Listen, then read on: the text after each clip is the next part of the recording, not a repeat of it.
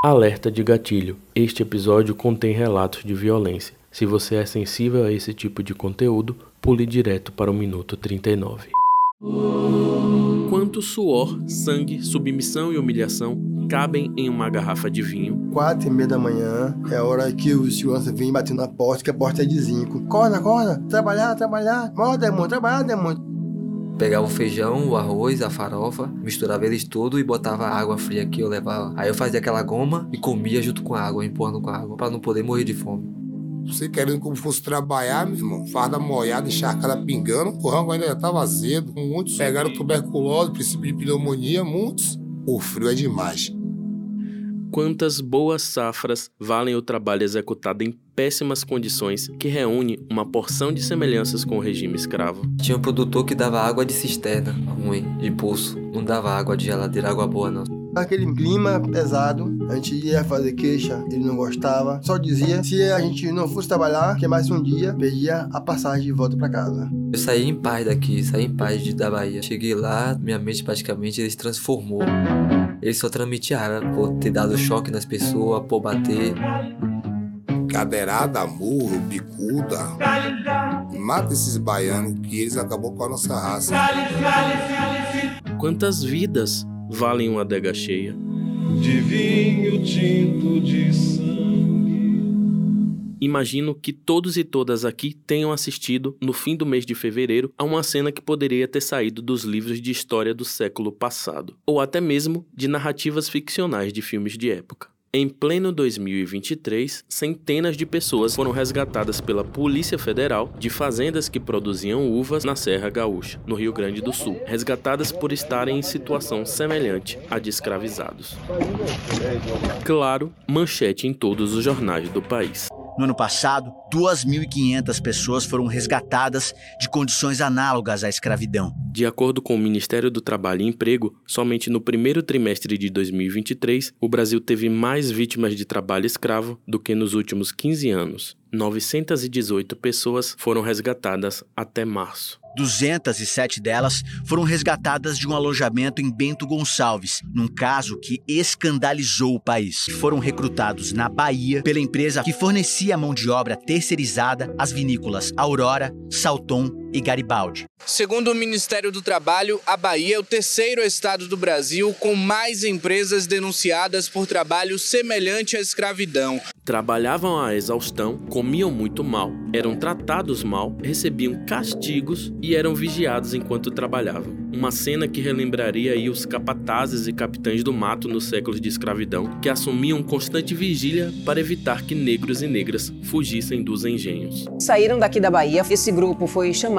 para trabalhar de forma temporária na colheita de uva, no abate de frangos. Saíram de sua terra quente, de seus bairros populares com pessoas calorosas e alegres, com a promessa de ter um trabalho bom que renderia um dinheirinho a mais. E foram para uma terra fria, em um local com pessoas desconhecidas, muitas delas agressivas e indiferentes aos seus direitos. Neste podcast, você vai ouvir com detalhes um pouco da história de três dos baianos que fugiram dos locais onde foram contratados para trabalhar, na cidade de Bento Gonçalves. Eles vieram até a sede da Defensoria, em Salvador, e confiaram a nós os seus relatos, mesmo com medo de sofrer algum tipo de represália de empresas que tiveram prejuízos milionários com a repercussão negativa das denúncias. Um destes baianos é considerado o líder da fuga e de toda a movimentação que resultou no resgate feito pela Polícia Federal e o Ministério do Trabalho na noite de 22 de fevereiro. Ele quem começou a gravar os vídeos de denúncia das más condições de trabalho, ele quem sofreu as mais duras ameaças e agressões, ele quem foi o primeiro a fugir junto com outros dois colegas e a denunciar a polícia. E você vai ouvir como foi essa trajetória de saída da Bahia, do desgosto com as condições de trabalho, até a fuga, a denúncia e o retorno ao estado natal justamente para proteger a identidade dos três, e já que essa história parece tanto não se passar no século XXI, aqui a gente vai nomeá-los simbolicamente por heróis e heroínas de séculos passados que lutaram contra a escravidão ou pela independência. Zumbi, Luiz Gama e João Felipe, em alusão a Maria Filipa. Estes são os nossos três personagens. Eu sou Lucas Fernandes. Vem pro Levante. Levante 299! Essa história começa pelo fim. enquanto jornalistas da assessoria de comunicação da Defensoria, Thaís Faria e eu acompanhamos atentos à finalização deste resgate, quando mais de 50 dos 200 resgatados chegaram a Salvador, após três dias de viagem. Alguns foram ficando pelo caminho nas suas comarcas, Valente, Feira de Santana, Serrinha, Conceição do Coité, mas em Salvador, a Secretaria de Justiça e Direitos Humanos do Estado solicitou nosso apoio e organizou a recepção deles lá na unidade da Defensoria que fica no Canela. O pessoal preparou toda uma estrutura para a recepção de vocês, para o direcionamento. À tarde, cerca de 50 trabalhadores chegaram à Defensoria Pública na capital baiana. Por volta das 4 horas da tarde, eles chegaram com a imprensa em polvorosa atrás e a gente orientando que não filmassem rostos e nem ninguém de frente. Afinal, expô-los naquele momento seria apenas mais uma violação e teríamos que ter cuidado para não identificar ninguém, até por receio de haver algum tipo de perseguição contra eles, né? Não se sabia com quais estruturas de poder aquele resgate estava mexendo, somente que era uma indústria milionária. Uma das coisas que mais me chamaram a atenção foi que, ao descer da van, muitos deles estavam carregando seus pertences em sacos de lixo amarrados. Ali estavam roupas de frio, travesseiros, cobertores. Poucas pessoas estavam com malas, até porque muitos deles nunca tinham saído da Bahia. E muitos não tinham dinheiro sequer para comprar uma mochila de viagem. Desceram da van com a imprensa nas costas e foram direto para o auditório da Escola Superior da Defensoria, que tinha sido preparado para fazer o acolhimento deles. Chegaram à Defensoria Pública, onde se reencontraram com parentes. Zumbi, que é o nome que a gente deu para a pessoa que liderou essa revolta, se encontra com a sua irmã, que já estava desde antes chorando por medo de fazerem algo contra o herói que se revoltou e deu início a aquele resgate histórico. Zumbi seguiu até o auditório, onde a imprensa já não tinha mais acesso, porque os órgãos estatais queriam fazer uma recepção tranquila, sem as câmeras e repórteres em cima de quem, naquele momento, só precisava ouvir uma palavra de acolhimento. E ele encontrou no auditório também três dos seus quatro filhos, crianças. Uma cena que colocou lágrima nos olhos de quase todo mundo que estava ali. Sorrindo, Zumbi saiu abraçando um a um, chamando pelos nomes e dizendo que o papai estava em casa, enquanto a irmã chorava copiosamente. Era difícil dizer se a expressão do pai era de choro ou de sorriso. A voz, completamente embargada, indicava um choro de felicidade, mas ali tinha um misto de emoções tão fortes e complexas, de alívio, esperança e até de medo, que eu seria leviano demais se tentasse compreender. Esperei o acolhimento.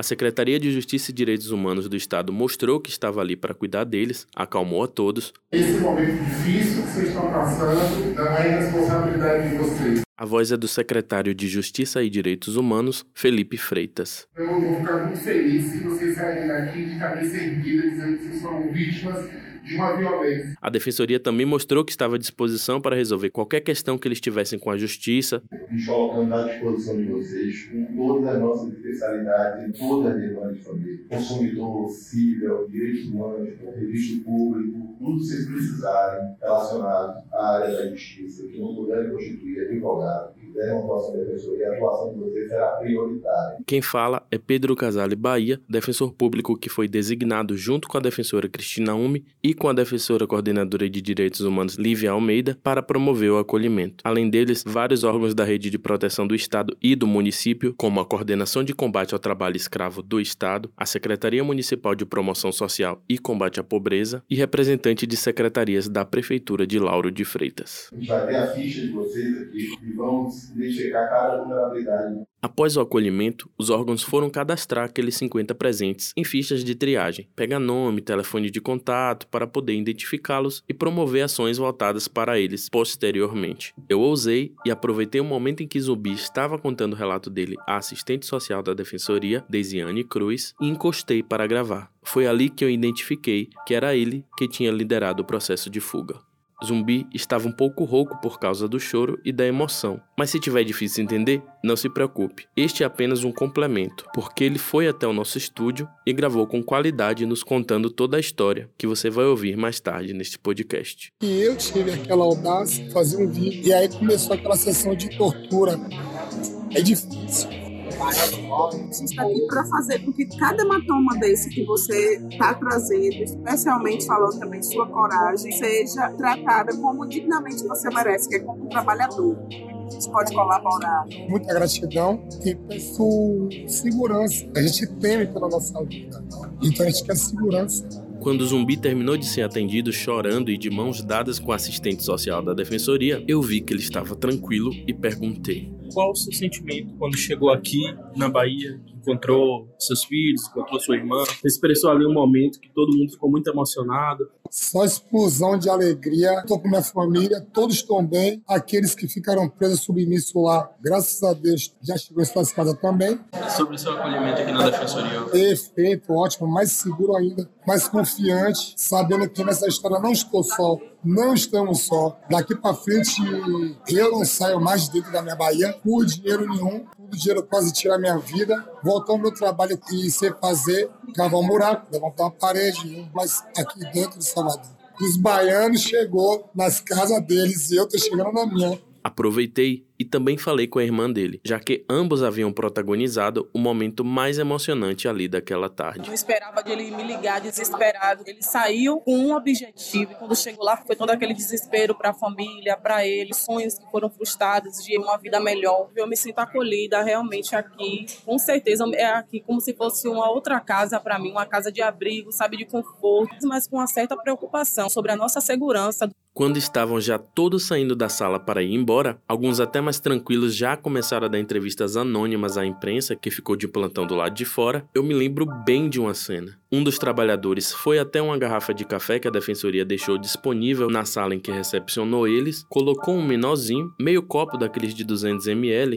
tomou e disse em voz alta: Aí, ó, Aqui é que é café bom, não é o de lá não. Lá, além de ruim, era um copinho daquele ali para passar o dia todo e apontou para um copinho de plástico de 50 ml. Aquilo ficou na minha memória porque foi um dos indicativos mais espontâneos que eu ouvi da insatisfação com o tratamento que tiveram lá na Serra Gaúcha. Pelo brilho nos olhos, já dava para ver que aquilo ali estava bom demais para o sabor amargo do que eles tinham degustado. E agora que essa história finaliza, a gente volta para o início em uma narrativa cronológica para você ouvir a história de quem vivenciou na pele um pouquinho do que os negros vivenciaram em centenas de anos de escravidão.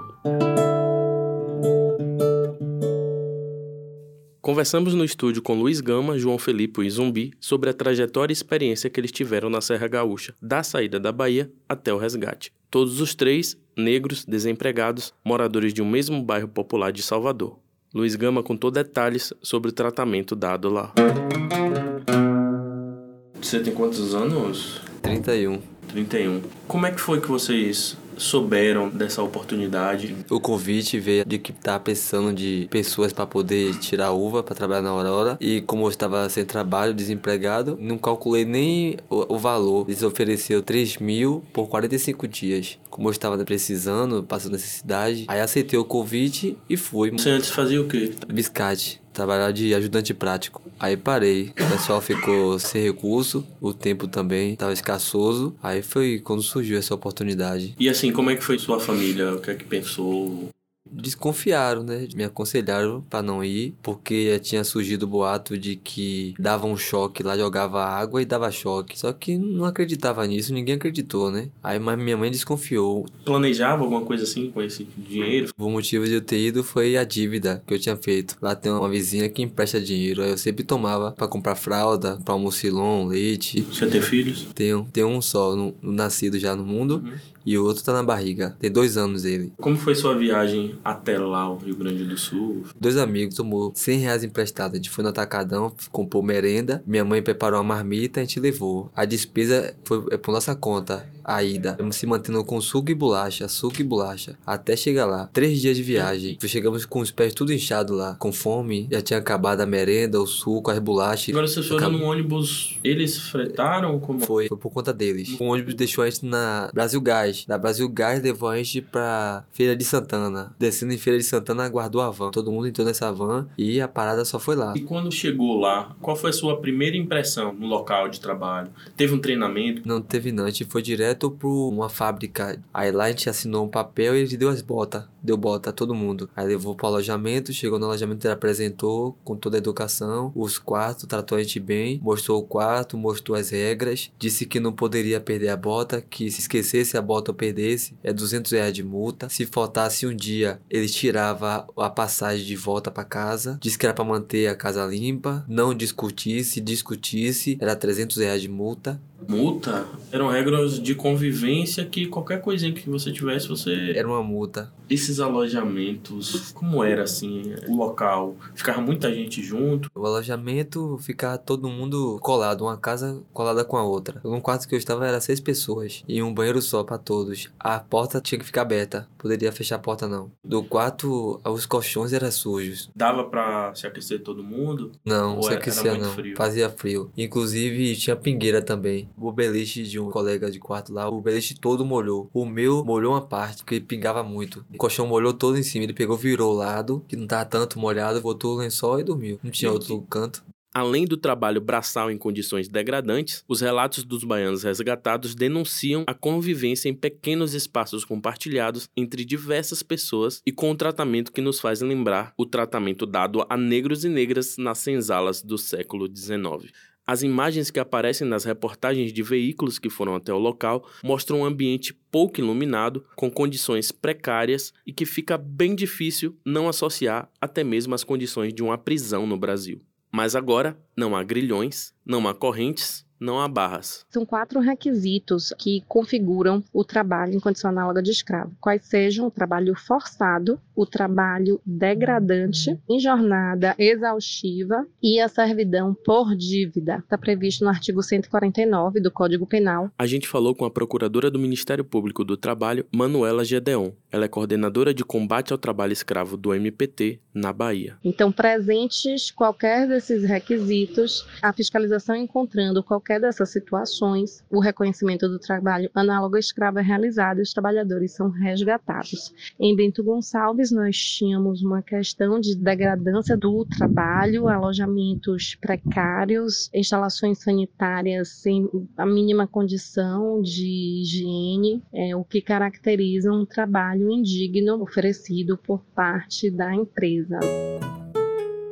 Deu uma chuva forte, inflamou a minha garganta, meu nariz ficou escorrendo, fiquei com febre, dor de cabeça e tremendo de frio. E vocês tinham como relatar isso aos supervisores para fazer a troca, para vocês ficarem melhor? Não, não tinha uma outra forma. Eles não deram a liberdade para vocês reclamarem? Não, assim? se reclamasse ele mandasse virar. A gente levantava 4 horas da madrugada, se ajeitava, ia todo mundo pro lado de fora. Aparecia as van, ia chamando. Quem tava na lista, quem tava na van, e eles levavam. E, e essa chamada ia até 6 horas. Tinha que estar 7, sete pontos no Parreiral, que é o lugar que ficava as uvas. Os últimos era ia 6 horas da manhã. A gente ficava de 4 até 6 horas esperando. A van levava, deixava lá. Aí um tratorzinho levava a gente pra dentro dos matos. Aí dava a camisa verde e a calça verde. E a gente vestia essa roupa úmida e ia pra dentro do mato, colhendo as uvas. Ou na mão, tirando com a mão ou com a tesoura. Sem proteção nenhuma, sem óculos, sem máscara, sem chapéu. Só bota a calça e a camisa. A gente tomava ferroada o tempo todo de chu. Daqui eu conheço como maribundo. Tomei duas ferroadas, uma no dedo e uma dentro do olho. E saí correndo rápido. Caí com pidurico. Pidurico onde botava as uvas. A gente enchia o pidurico de uva, derramava o pidurico dentro de uma caixa chamada BIM. Tinha que fazer uma caixa grandona de BIM. Umas 50 caixinhas de pidurico, umas 50 caixinhas dentro dessa caixa. Tinha que fazer 20 caixas daquela durante tinha o dia todo. tinha uma meta. Tinha uma meta. Ou seja, segundo ele, por dia, mil caixinhas de penduricos. Uma forma de chamar aqueles caixas de uva. Nesse sol, como era o fornecimento para vocês de água, de alimento, para vocês aguentarem o tranco? Tinha produtor que dava pão, queijo cunha e dava café. Mas tinha um produtor que dava água de cisterna. Não dava água de geladeira, água boa não. Só dava água ruim, de pulso. Em algum momento que vocês estavam lá, né, você chegou a. Fora a situação do Marimondos, chegou a passar mal? Fiquei com disenteria e ânsia de vômito. Causa do alimento, não tava bom. O almoço era um feijão preto, sem gosto nenhum. Tava cozido, mas tava era seco. Arroz também cozido, mas seco, sem gosto nenhum. E uma coxa de frango. E um pouco de farofa. Salada, nada, tempero nenhum. Só a coxa de frango que tinha tempero, com bastante sal. Aí eu pegava o feijão, o arroz, a farofa, misturava eles tudo e botava água. Era farofa, não descia. Aí eu fazia aquela goma e comia junto com a água. Os meninos que tava comigo jogou a comida toda fora. Aí eu peguei a minha não, porque eu sabia que eu ia morrer de fome, entendeu? Eu já tava no vermelho. Onde vocês comiam? Vocês comiam lá no Parreiral mesmo? Meio-dia era. Não tinha um localzinho que vocês se protegessem do sol? Alguns produtores tinham cabana, mas tinha outros que não tinha cabana, era dentro do mato mesmo. Valeu a pena essa ida lá? E eu me arrependi de ter ido. Eles me transmitiam muita raiva. Eu saí em paz daqui, saí em paz da Bahia. Trabalhar pra ficar livre de dívida, cheguei lá, minha mente praticamente ele se transformou. O convívio lá com os pessoal era pra tribular a mente mesmo, que o ambiente não era bom. Ele só transmitia raiva por ter dado choque nas pessoas, por bater. Por que esses choques? Como é que acontecia? Um comportamento? Não gostavam, repreendiam? O que é que levava a bater em vocês? Ele dava a ordem, queria que fizesse do jeito que ele queria. E, e às vezes alguns meninos não obedeciam a ele. Tudo era pegar o pau pra obedecer. De repente, por causa de uma coisa, um controle que sumia, começava a briga. Eles pegavam o pau e o negócio de dar choque. Como é que você se sentiu depois que teve essa liberdade, que vocês conseguiram sair, voltar pra Bahia? Tô feliz, né, por ter sido resgatado de lá e por estar perto de meu filho, de minha mulher, minha família. Me senti praticamente liberto, livre. João Felipe falou sobre a sua realidade. Ele foi um dos que fugiram no dia seguinte à fuga de Zumbi e seus dois companheiros. Como é que chegou ao seu conhecimento, a oportunidade? Através de um telefonema de um conhecido meu, que uma vizinha dele estava oferecendo um vaga de emprego para colheita de uva. Ela me ligou dizendo que era muito bom, eu me encontrava desempregado, doido para trabalhar. Aí eu é, me empolguei e ganhei esse dinheiro. Cheguei em Salvador, já invisto em mim mesmo, para trabalhar para mim mesmo, e mais para ninguém. Você queria fazer o que com esse dinheiro, assim, quando volta? Botar uma guia, porque a minha esposa é cozinheira, ela vende feijão, feijoada. Aí quando eu chegasse, comprava logo o ingrediente, poder não gastar esse dinheiro, só fazer aumentar. Chegou lá 5 da manhã, o dono lá inventou logo, é uma reunião com todo mundo. Vocês vão ter que trabalhar hoje ainda, não tem descanso. Mesmo dia que a gente chegou, a gente foi trabalhar. Já com a quentinha na mão já, a comida fria, a farda molhada, suja, a minha roupa virou aquele clima pesado. A gente ia fazer queixa, ele não gostava. O que chama muita atenção é que eles só querem trabalhar. Nos relatos, a gente percebe que vários deles já fizeram todo tipo de trabalho informal, enquanto grande parte da sociedade despreza um trabalho importante como o de lixeiro ou de gari. João Felipe vê como meta voltar a trabalhar na área, da qual foi demitido junto com centenas de pessoas em uma demissão em massa que houve em uma empresa de limpeza urbana. Você já trabalhou de quê? De várias coisas. Serviços gerais, ajudante de pedreiro, auxiliar de carpintaria, auxiliar de, de montador, de serralheiro, de garçom, já trabalhei também. Desses empregos, o de gari foi o mais estável, ganhava melhor? Tem possibilidade de eu me adaptar mais. Vem a cesta básica, a parte médica, o benefício. A minha família é grande. Você tem seis filhos, não é isso? É, dois de menor. Por mês, você tirava quanto mais ou menos para conseguir colocar as contas da família, fazendo seus bicos, fazendo suas coisas? Eu, de empregado, conseguia o quê? 600 reais, no máximo 800. 36 anos de idade. 36? Você tem quantos filhos? Duas meninas e dois meninos. Agora, uma menina com outro relacionamento. Aí você trabalhava com o que antes mesmo? Você falou que cavava, é, cavava buraco, baixou contrapiso, ajudante de pedreiro, serventes gerais. Antes dessa oportunidade de trabalho, você estava fazendo o quê? Descarregar os caminhão, porque devido a essa situação da Covid, né, pandemia, as coisas caíram mais, o patrão caiu mais, mas para não me deixar desamparado para ver navio, reservava dois dias de cada, um dia de cada na semana, para todo mundo poder levar um pouquinho. Até Deus abençoava e ele voltar de novo, que ele era. Nem todos os patrões é igual que com essa situação pergunta logo se é louco e tá trabalhando para ele. Nossa, cara, você é louco? Como é que você vai trabalhar com esse homem? Falava assim mesmo. A gente não tinha proporção do que a gente ia passar. Em todo o tempo que Zumbi esteve com a gente no estúdio, ele mostrou preocupação. Estava inquieto, pediu algumas vezes para sair para tomar um ar e acender um cigarro para reduzir a ansiedade. Eu tentei confortar, convidei para a gente almoçar junto, trocar uma ideia, mas ele só queria ir direto para casa. Como ele sofreu as agressões, constituiu advogada antes mesmo de chegar na Bahia e ser recepcionado pela defensoria. A sua advogada disse que ele foi ao psicólogo que diagnosticou que seria preciso entrar com a medicação e indicou um psiquiatra. O laudo, ansiedade e estresse pós-traumático o fazendeiro, dono da, da às vezes até sensibilizava. Uns davam alimento, pão com carne, né? Que eles comem muito assim. Uns já não davam. Aí a gente ia passando com uva, uns levavam farofa para poder trabalhar. Como foi que você começou a denunciar esses maus tratos, más condições de trabalho? O pessoal que estava à sua volta começou a se inteirar de que aquilo não estava legal, estava cerceando a liberdade de vocês? Todo mundo tinha proporção do que estava se passando ali. Muitos ficaram ocultos pelo fato de ele estar armado, com arma na cintura, ele estar com lata de spray de pimenta dentro do bolso, com arma letais choque. E todo mundo sabia sabia, mas tinha medo. E aí eu fazia vídeos, pensava até em mandar para a família. Às vezes a gente tem até medo de preocupar a família. As condições de minha família não é boa. Se fosse boa, talvez vocês não tivessem saído daqui. Não, não, não. Pra... Se a gente fosse o Rio Grande do Sul para se divertir, bater a tabaco, fazer pagode, como falaram lá, né? Patrão vai ter que pagar a empregada para fazer limpeza todo dia pros bonitos também? Temos que botar eles no hotel cinco estrelas para não ter problema com o Ministério do Trabalho? Empresas agrícolas, não contratem mais aquela gente lá de cima. Vamos criar uma linha e vamos contratar os argentinos. Agora com os baianos, que a única cultura que eles têm é viver na praia tocando tambor, era normal que se fosse ter esse tipo de problema. Deixem de lado aquele povo que é acostumado com carnaval e festa. A mesa diretora da Câmara de Caxias do Sul emitiu uma nota oficial sobre o caso. O documento foi assinado por todos os vereadores. A Câmara Municipal de Caxias do Sul não compactua com nenhuma manifestação de preconceito, racismo ou xenofobia. Segura um pouquinho aí que a gente já volta com a história de zumbi, porque isso aqui que o vereador Sandro Fantinelli falou marcou demais as pessoas que saíram daqui em busca de trabalho. Zumbi mesmo falou várias vezes sobre o fato para ele, a ofensa foi direta, pessoal. As defensorias da Bahia e do Rio Grande do Sul protocolaram a representação na Comissão de Ética da Câmara de Vereadores de Caxias do Sul, pedindo a cassação do mandato do vereador. A Câmara aceitou o pedido da cassação e criou uma comissão parlamentar processante, que tem até junho deste ano para decidir.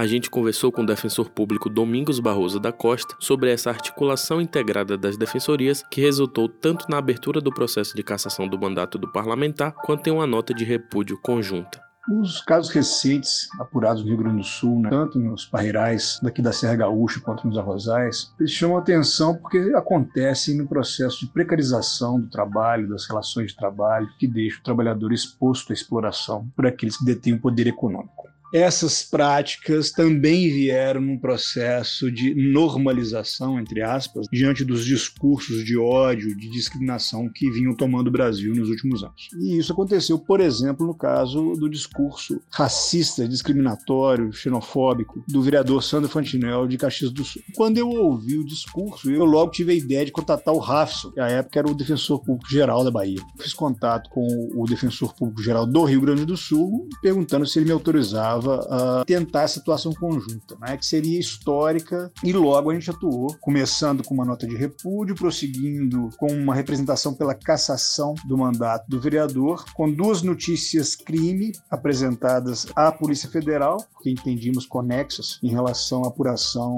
quanto ao trabalho escravo de Ben Gonçalves, e por fim uma ação civil pública ajuizada no estado da Bahia. A importância desse trabalho conjunto é muito grande, primeiro que ela marca que são defensorias do povo povo brasileiro miscigenado, plural, diverso, e que discursos do tipo daquele tem que ser retirado do âmbito da normalidade e devolvidos ao registro do crime. Isso é crime e sejaria inclusive a prisão em flagrante dele. As imunidades parlamentares não comportam a prática de crimes. Nós continuarmos sendo tolerantes com a intolerância, é a democracia que está em risco. Mas que isso vai mudar e vai mudar com a ajuda da Defensoria Pública, que é relevantíssima para essa transformação.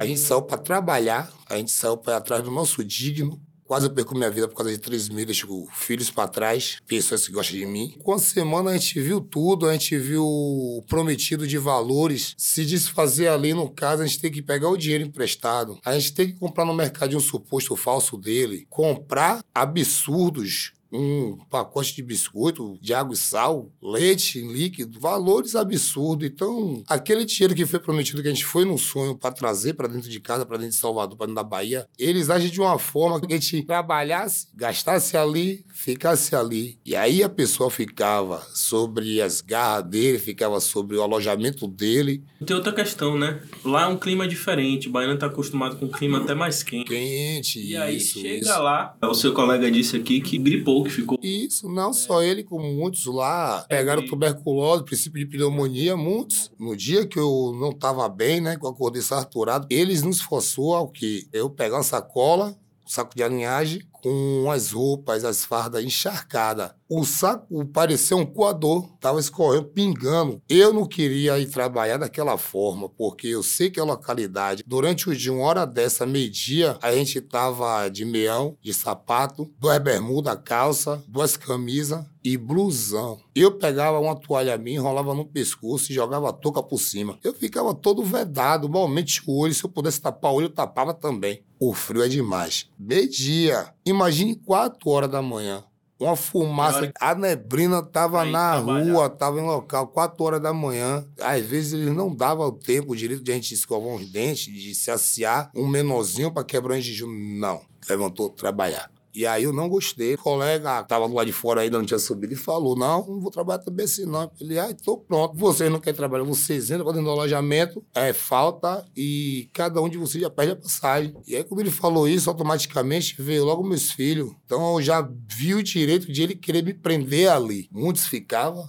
Tinha como botar? Como é que eu ia botar 1.200 no bolso pra vir lá pra cá de avião? Ou pra vir pagando dois ônibus de lá pra cá de viagem? Porque de ônibus, viagem de lá pra cá não tem. A não ser que você pegue um carro já certo, saindo daqui direto. Era aí que ele tomava conta, como se colocasse uma coleira. Ali fosse mais um boi para ele, uma espécie de um bicho. E ele viraria dono. E aí eu falei, não, não vou desse direito, vou trabalhar. E aí eu entrei no carro, com a farda molhada, encharcada, o carro arrastou com todo mundo dentro. E aí eu tive, né, a ousadia, tive o impulso, o lado da coragem de pegar o meu celular e fazer mais um vídeo, que já tinha diversos. É, Esse daí foi apenas mais um, que foi o um que proporcionou tudo isso. Fiz o vídeo, o pessoal, todo mundo dentro do ônibus falando que estava errado e eu falando, narrando também com as minhas palavras. E eles estavam nos forçando a trabalhar com a farda no pairal encharcada. Veja as condições que a gente está indo trabalhar. E quando eu postei esse vídeo, foi no grupo da empresa. aqui. Então, fui pro pairal trabalhar. Um colega já estava meio fraco, que é um desses que estava comigo no mesmo quarto, que fugiu comigo. Passou mal, desmalhou. Peguei ele, o rapaz do fazendeiro lá, né? Gente boa, por incrível que pareça.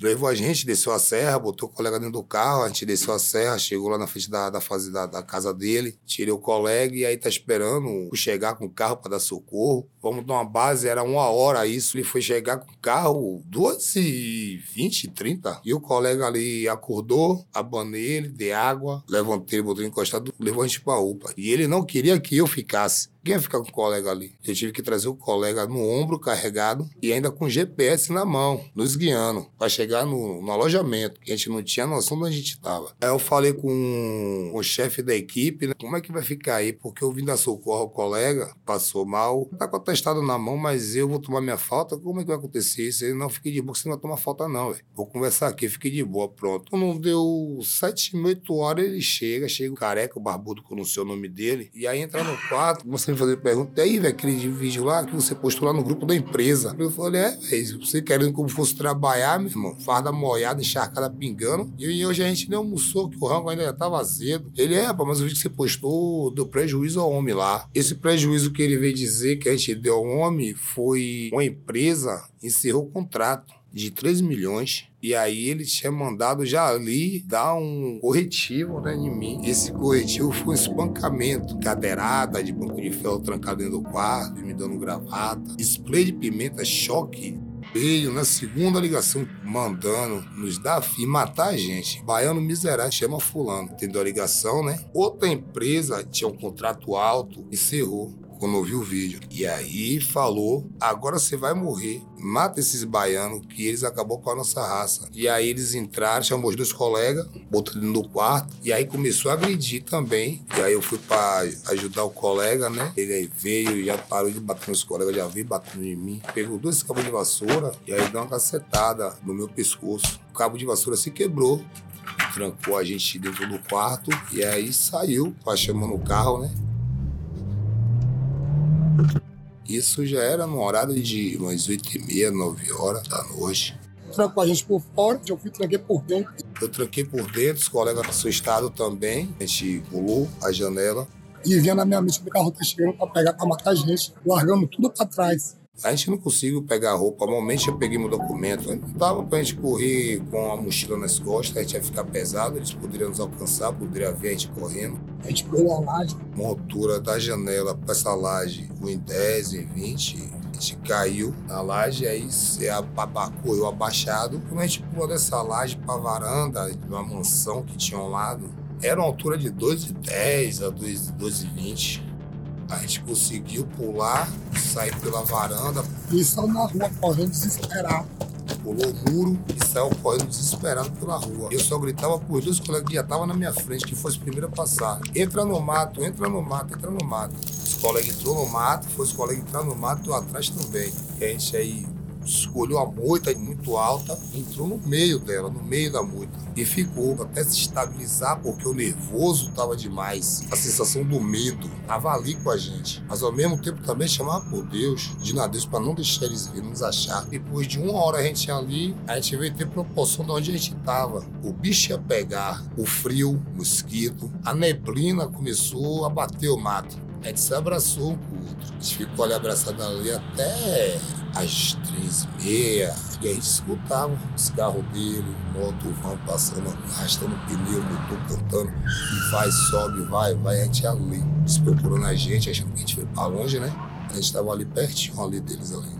Deus nos guardou ali. O movimento das rodas do motor, dos carros, a gente não via mais. Passando para ir para cá, a gente aí começou a ligar para família começou a falar com a família, mandou o Pix preocupado. Através do celular dele, porque o meu, eles já tinham ficado lá na hora da agressão. Lá, ele tomou meu celular. E foi através do meu celular que deu início. Eles estavam com tanta raiva de mim que eles até me morderam. O colega começou a falar com a família, a gente chamou o Uber. O Uber saiu, chegou, a gente saiu do mato, o Uber entrou, pedi socorro a ele ali. Meu amigo, nos ajude. A gente veio da Bahia para trabalhar, e aí aconteceu isso e isso aqui. Tô tentando nos matar porque eu fiz um vídeo e aí questionei essa forma de trabalho. Ele aí levou a gente para frente da rodoviária Beto Gonçalves. De frente a uma pista que eles poderiam passar ali no ali no banco sentado, ali sendo que a rodovia estava fechada à noite. A gente não desceu do carro, a gente pediu a ele que nos tirasse dali e deixasse em um local, um posto de gasolina assim. Ele aí deixou a gente no posto de gasolina do avião.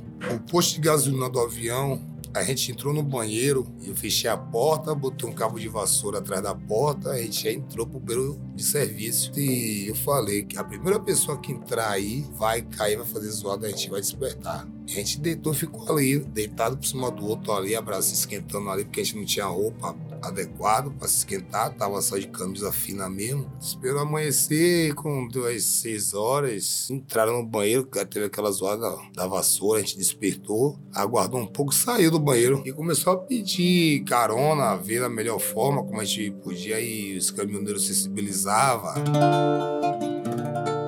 quando fugiram, vocês ficaram sabendo? Como é que vocês ficaram lá? Sim, porque de início, logo quando ele chegou da UPA, mais o colega no alojamento, foi pro quarto. Aí foi a hora que o segurança foi até o quarto, falou com ele cheio de ódio, começou a bater, espancar. Presenciei tudo. Não vi, mas escutei que ele gritava muito: socorro, eu vou morrer, eu vou morrer. E ninguém conseguia fazer nada. Ninguém. O pessoal tudo armado. Imagina, foi um sofrimento. Pra mim, pra ele também. Porque eu fiquei com medo, deixei pro colega do quarto, que eu tava aqui, era 10 colegas. Aí eu falei assim, olha, eu vou me embora aqui, que eu não fico mais não. E passei a noite toda em claro, não dormi. Quando deu quatro e meia da manhã, é a hora que o segurança vem batendo na porta, que a porta é de zinco. Eu levantei, peguei a sacola. Eu já sabia que os três que fugiram não tava mais, eu já sabia. Quando eu voltei pro quarto, peguei a mochila, cheguei lá de fora, tava já todo mundo lá de fora pra trabalhar. Fingi que ia entrar no carro e desviei, fugi também, com medo de acontecer comigo a mesma coisa ou pior. Peguei o, o ônibus de lá de Bento Gonçalves. Fui pra Porto Alegre, que eu paguei a passagem, minha passagem. Eu e mais dois colegas que a gente se encontrou também, que a gente fugiu de madrugada, que no total foi seis que fugiram. Esses três primeiros à noite, que apanharam, foi espancado. Eu e mais dois, madrugada. E tudo lá mesmo- na mesma rua. Esse dinheiro pra fugir, pra viajar, foi a família que mandou? Como é que você. A família que mandou pra gente, via Pix. A gente, né, procura federal, a gente tava um pouco assustado, não confiava, a gente pediu uma carona. E aí, esse rapaz, um rapaz do, nos ajudou e levou a gente do posto do avião pra rodoviária de Bito Gonçalves de volta. A gente chegou rapidamente, comprou a passagem até Caxias do Sul. Chegou em Caxias do Sul, um colega daqui da gente conversado com esse, esse polícia, né? Gente boa da Federal, pediu pra gente mandar a localização pra ele, queria mandar a nossa pro colega, e o colega ia chegar lá até a gente direitinho, ia nos resgatar. E aí, Caxias do Sul, chegou a viatura da Federal, nos atendeu, pegou, levou a gente pro posto. E aí começou aquele montar operações. E aí deu início, deu partida pra Bento Gonçalves. Em quanto tempo, assim, mais ou menos, eles montaram essa operação? Ah, muito rápido. Os caras é fera, velho. Chegaram lá. No ato. Conversei com a defensora Vanessa Nunes, que coordena o Núcleo de Equidade Racial da Defensoria, sobre como o racismo estrutural influencia para que casos como este aconteçam. Também perguntei o que mais chamou a atenção dela no caso e se haveria mesmo grandes diferenças entre trabalho escravo e o trabalho considerado análogo ao escravo na modernidade. Quando a gente pensa em trabalho escravo na modernidade e o trabalho escravo colonial, é comum a gente ver essa iniciativa de tentar diferenciar as duas situações, né? De dizer que a que a gente viveu no período colonial foi um regime de controle total sobre o corpo, né? E que esse regime de escravidão moderna não seria necessariamente uma situação de controle total, mas que envolveria condições degradantes, trabalho forçado, controle do tempo, vigilância direta, regime de trabalho em condições mais duras que um trabalho normal, mas que não seria exatamente próximo dessa escravidão colonial. Só que quando a gente vai olhar para as pessoas que são encontradas nessa situação que a gente chama de escravidão moderna, quando a gente vai acompanhar o relato que essas pessoas trazem das condições que elas vivenciam, quando a gente observa o próprio movimento de tirar a pessoa de um lugar de origem, levar ela para um outro espaço que é distante, em que ela está isolada da sua referência, tudo isso vai indicando para a gente como que esse processo é muito próximo dessa raiz de escravismo brasileiro colonial que marca a nossa realidade até hoje, né? Então é impossível a gente pensar em trabalho análogo à escravidão na modernidade sem a gente considerar a tradição escravista que o Brasil tem. Esse processo de retirada das pessoas nessa diáspora que vem formar as Américas, esse mecanismo moderno ele mimetiza essa técnica, vai lá, alicia, retira pessoas, transfere para outro território, invade, controla e assume de fato esse controle total, que se tenta fazer uma distinção, mas quando a gente vai tirar o véu, a situação é muito semelhante, né? É uma pós-vida da escravidão. Quando você está falando de trabalho livre, você precisa de um elemento central que é o consentimento. Como que a gente vai poder falar de consentimento dessas pessoas nas condições que elas estavam colocadas, né? Como que a gente pode entender que uma pessoa que está sob ameaça, ainda que velada, que essa pessoa pode estar tá dando seu consentimento? Então, Uhum. é uma situação evidente de trabalho mesmo forçado, né? Divisão do trabalho no Brasil é uma divisão racial do trabalho também. A gente pode olhar, por exemplo, o trabalho doméstico, o trabalho uberizado, o trabalho prisional, uma gama de relações de trabalho sempre super vulnerabilizadas. Só a gente lembrar, a CLT é da década de 40. O trabalho doméstico só foi protegido por lei em 2015. Então, assim, é uma rede de atividades totalmente remetidas às relações coloniais de trabalho e elas chegam na modernidade exatamente vulnerabilizadas como elas eram no passado. Apareceu também nos discursos que aconteceram depois, atribuindo a essas pessoas que estavam sendo exploradas características clássicas que a gente sabe que o racismo atribui a pessoas negras, né? Quer dizer que são preguiçosas, que são pessoas que são irresponsáveis, inclusive que não têm higiene, não têm capacidade de controlar a própria organização do espaço que elas habitam. Então, todos esses estereótipos que são utilizados materializam o racismo, tudo isso apareceu nesse caso específico para justificar, culpabilizá-los pela violência que eles eles sofreram. A gente sabe o que, que leva as pessoas também a aceitarem essas propostas. Então, não é simplesmente pela falta de aviso, a pessoa acaba assumindo o risco que ela está numa situação que ela não tem mais outro recurso. Talvez aí uma provocação que a gente tenha que deixar é para quem está observando isso acontecer e não toma atitudes e naturaliza isso. A gente está falando do caso que aconteceu em Bento Gonçalves, mas isso é muito comum também no trabalho doméstico. É comum acontecer essa dificuldade em convencer o trabalhador de que ele está numa situação de exploração, principalmente quando a gente fala do trabalho escravo doméstico, por ser desenvolvido no âmbito de uma residência, muitas vezes por uma quantidade de tempo muito grande, mulheres que foram muito jovens, ainda na adolescência, às vezes até mesmo na infância, trabalhar em casas de família, mas nunca receberam nenhum tipo de direito, nem salário, nem jornal nada, nada relacionado a direito trabalhista, ficam numa situação ali de como sendo da família, crescem, se desenvolvem. Quando a gente chega e reconhece aquela exploração, aquele trabalho realizado por anos sem pagamentos, às vezes a gente tem uma dificuldade em convencer de que ela está sendo explorada e que ela precisa sair daquela situação. Uma questão aí de afetividade, de seio familiar, quando vamos proceder ao resgate, encontramos essa dificuldade em querer sair e ser resgatada. Uma preocupação do Ministério Público do Trabalho é justamente com esse pós-resgate, porque hoje é, a equipe de fiscalização do trabalho, MPT, Ministério do Trabalho e Emprego, eles já sabem como proceder e fazer uma operação de trabalho escravo e a partir de uma denúncia ir lá e resgatar os trabalhadores. Mas a gente tem que se preocupar com o depois. Como fica a situação desses trabalhadores depois do resgate? A gente sabe que eles vão receber verbas rescisórias, algumas indenizações e vão receber três meses de seguro-desemprego mas a gente precisa ter uma política voltada para é, inserir, reinserir essas pessoas é, no mercado de trabalho e dar oportunidade para que elas trabalhem com o que elas sabem fazer. A promessa era de matar os baianos. Com todas as letras, ele falou: mata os baianos, esse baiano acabou com a nossa vida. Sendo que ele estava querendo acabar com a nossa. Querendo ganhar dinheiro em cima da gente. De uma forma precária, das piores formas aproveitador. Essa situação, esse vinho que vocês beberam no sul, qual é o sabor desse vinho? Amargura, véio. amargo. Vinho da amargura. Pra começar, não, não era vinho, véio. Como beber dessa bebida amarga, tragar a dor, engolir a labuta. Mesmo calada a boca, resta o peito. Silêncio na cidade não se escuta. De que me vale ser filho da santa? Melhor seria ser filho da outra, outra realidade menos morta. Tanta mentira, tanta força bruta. Pai, pai, afasta de mim esse cálice. Pai, afasta de mim esse cálice. Pai, afasta de mim esse cálice de vinho tinto de sangue. A gente entrou no ônibus, a gente já saiu já barulhando, porque infelizmente a gente baiana é isso, a gente tem alegria. Por mais com que esteja acontecendo, a gente não se entrega.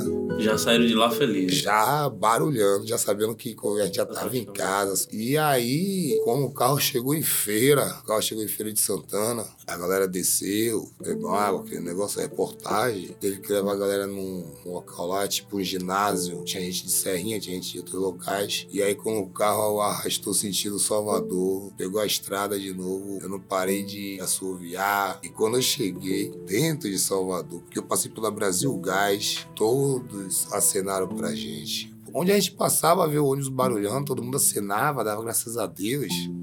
Sozinho eu não conseguia fazer isso. E meus dois colegas do lado que sofreu comigo, né? Sinto muito por eles terem sofrido isso aí, mas para trazer aquela galera toda de lá de dentro, eu precisava deles dois. Coragem para expor eu tive. Fui para cima do problema, mas não é conseguir brigar com todos se eu não tivesse aqueles dois ali. Quando eu cheguei aí em Salvador, que eu cheguei ali que eu vi meus filhos, aí eu senti, me senti seguro. Cheguei em casa e missão cumprida. Todo mundo entregue nas mãos de suas famílias. Eu desci da van, eu vi minha irmã, eu vi meu irmão Eck, vi meus filhos. Essa foi a melhor parte. Muito agradecimento de coração.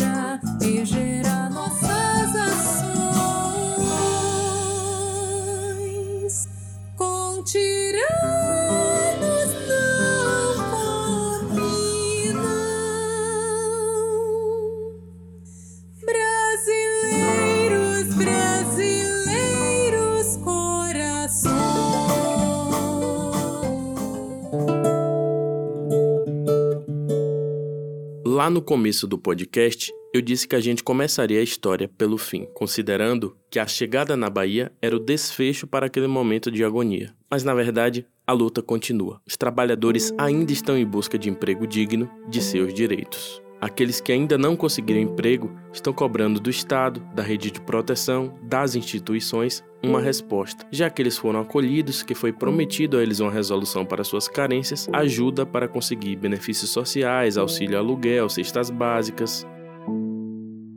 Foi firmado um TAC Termo de ajuste de conduta com as vinícolas. Nesse TAC há uma previsão de indenização a ser paga a todos os trabalhadores. Foi apresentada uma lista de 210 resgatados. Então, as ações estão em curso, principalmente em relação à empresa que é a empregadora. As ações estão em curso ainda e o Ministério Público do Trabalho eh, continua acompanhando esses casos. Qualquer pessoa pode fazer a denúncia de trabalho escravo diretamente no site do Ministério Público do Trabalho, eh, junto ao Ministério do Trabalho e Emprego, através dos canais de Disque 100 também. Pode ser inclusive sigilosa, anônima e qualquer um que saiba dessa situação tem que denunciar para que a equipe possa se organizar e fazer uma operação no local e proceder ao resgate caso a questão se configure mesmo como trabalho escravo. E aqui vale uma reflexão: que esse resgate não seja como o dia 14 de maio, o dia após a abolição da escravatura, onde, paradoxalmente, os negros libertos ficaram à própria sorte.